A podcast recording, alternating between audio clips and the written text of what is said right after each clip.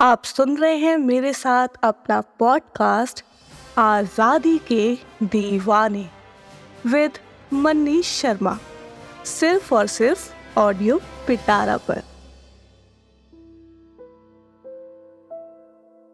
आज का हमारा एपिसोड है फिरोज जहांगीर गांधी। आज की यंग जनरेशन से अगर मैं पूछती हूँ कि फिरोज गांधी कौन है? फिरोज गांधी, वो कौन है?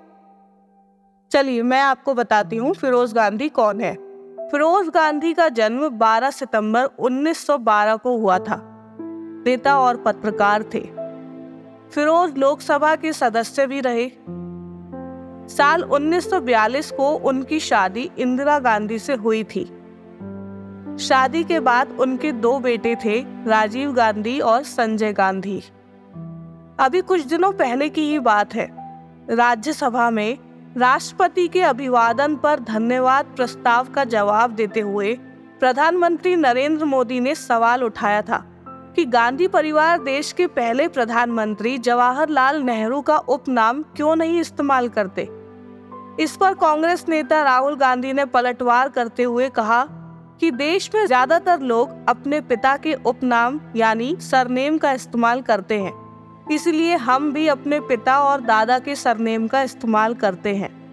बर्टिल फॉल्क ने एक किताब लिखी थी, फिरोज द फॉरगेटन गांधी। उन्होंने लिखा था, जब मैंने 1977 में इंदिरा गांधी का इंटरव्यू किया तो मैंने अपने आप से पूछा, इनका पति और इनके बच्चों का बाप कहाँ है? और जब मैंने बाकी लोगों से ये सवाल किया तो उन्होंने मुझे जवाब दिया कि उनका नाम फिरोज था। और उनकी कोई खास भूमिका नहीं थी। लेकिन जब मैंने और खोजबीन की तो मुझे पता चला कि वो न सिर्फ़ भारतीय संसद के एक अहम सदस्य थे, बल्कि उन्होंने भ्रष्टाचार को जड़ से खत्म करने का बीड़ा उठाया था। फिरोज को कैसे मिला गांधी का कुल नाम? इंदिरा गांधी की बुआ कृष्णा हटी सिंह ने अपनी किताब, इंदु से प्रधानमंत्री। इसने इस बात को काफ़ी हद तक साफ़ किया है। उन्होंने लिखा है, फिरोज का कुल नाम गांधी ही था। वो लिखती हैं, गांधी कुल नाम या उपनाम है। इसका संबंध अन्य भारतीय उपनामों की तरह ही परिवार के पेशे या व्यवसाय से जोड़कर देखा जाता है। फिरोज गांधी स्वतंत्रता सेनानी थे। पेशे से पत्रकार रहे फिरोज गांधी आज़ादी के बाद रायबरेली से चुनाव लड़े और जीतकर संसद पहुँचे।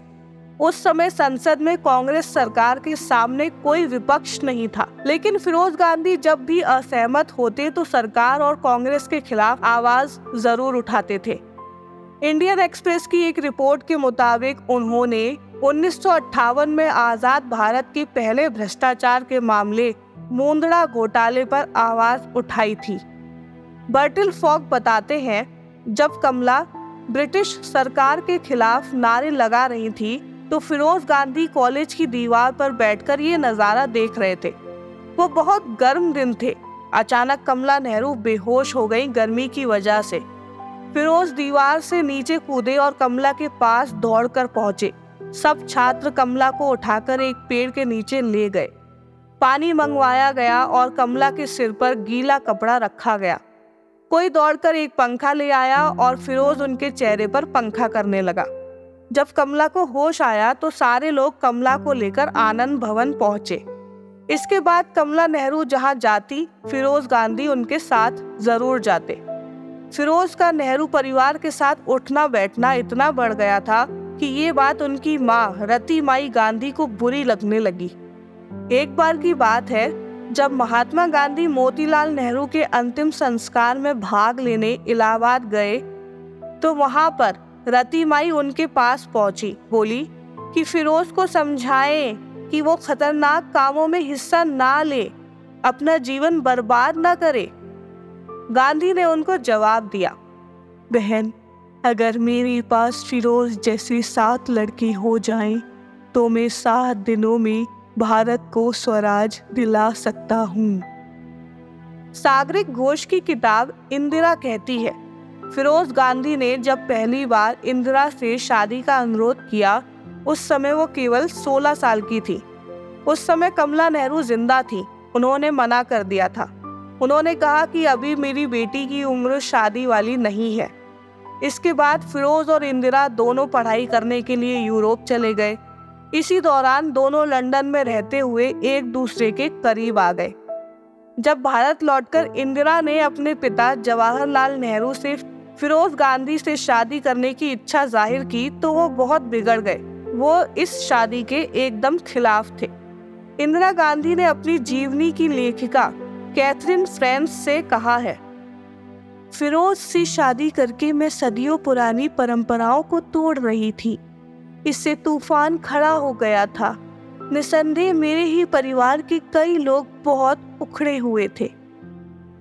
फिरोज गांधी का सबसे बड़ा योगदान ये है कि उन्होंने संसदीय बहस के स्तर को बहुत ऊँचा किया है। जैसे जैसे भारतीय प्रजातंत्र परिपक्व होगा, फिरोज गांधी को बेहतरीन संसदीय परंपराएँ शुरू करने के लिए याद किया जाने लगेगा। फिरोज को हर चीज़ की गहराई में जाना पसंद था।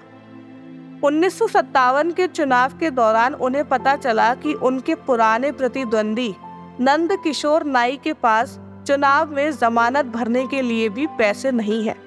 उन्होंने नंद किशोर को बुलाकर अपनी जेब से जमानत के पैसे दिए। ओमकार नाथ भार्गव बताते हैं, वो हमारे सांसद तो थे ही। वो अपने क्षेत्र में बराबर घूमते थे। कहीं लाई चना खा लेते थे कहीं चाट खाते थे, कहीं किसी की चारपाई पर जाकर बैठ जाते थे। इससे ज़्यादा सादा शख्स कौन हो सकता है?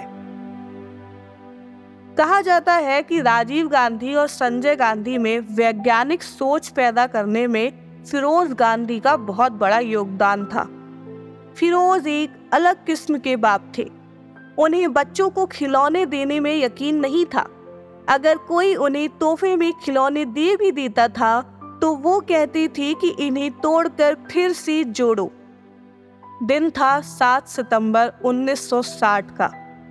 जब इंदिरा गांधी त्रिवेंद्रम से सीधे दिल्ली के पालम हवाई अड्डे पर पहुँची, उन्हें पता चला कि फिरोज गांधी को एक और दिल का दौरा पड़ा है। वो हवाई अड्डे से सीधे वेलिंगटन अस्पताल पहुँची, जहाँ फिरोज गांधी का इलाज चल रहा था। कुछ एक हफ़्ते पहले फिरोज के सीने में दर्द होना शुरू हुआ था। फिरोज के अंतिम समय में इंदिरा फिरोज की बगल में मौजूद थी। सुबह सात बजकर पैतालीस मिनट पर उन्होंने आखिरी सांस ली। इंदिरा ने ज़ोर दिया कि वो खुद फिरोज के शव को नहलाकर अंतिम संस्कार के लिए तैयार करेंगी। उन्होंने इस बात पर भी ज़ोर दिया कि इस दौरान वहाँ पर कोई भी मौजूद नहीं रहेगा। एक बार डॉम मोरेस ने इंदिरा गांधी से पूछा था, आपको सबसे ज़्यादा तकलीफ़ किसकी मौत से हुई? इंदिरा ने जवाब दिया था, मेरे पति फिरोज, क्योंकि वो अचानक इस दुनिया से चले गए थे। उनके शब्द थे, मैं शायद फिरोज को पसंद नहीं करती थी, लेकिन मैं उन्हें प्यार करती थी फिरोज की आखिरी इच्छा ये थी कि उनका दाह संस्कार किया जाए। और उनके पार्थिव शरीर को शमशान ले जाया जाए। वहाँ उनका दाह संस्कार हुआ। वहाँ राजीव गांधी ने अपने पिता को मुखाग्नि दी और हज़ारों की संख्या में लोग उनकी शव यात्रा में शामिल हुए। हालाँकि उनके शरीर के कुछ हिस्सों को दफनाया भी गया, जिसके ऊपर उनकी कब्र बनाई गई, जो आज इलाहाबाद में स्थित है। ये थे हमारे एक और वीर और जाबाज, फिरोज जहांगीर गांधी। ऐसे ही सुनते रहिए अपना प्यारा सा शो, आज़ादी के दीवाने विद मन्नी शर्मा। सिर्फ़ ऑडियो पिटारा डॉट कॉम पर और सभी ऑडियो स्ट्रीमिंग प्लेटफॉर्म पर। धन्यवाद। ऑडियो पिटारा सुनना ज़रूरी है।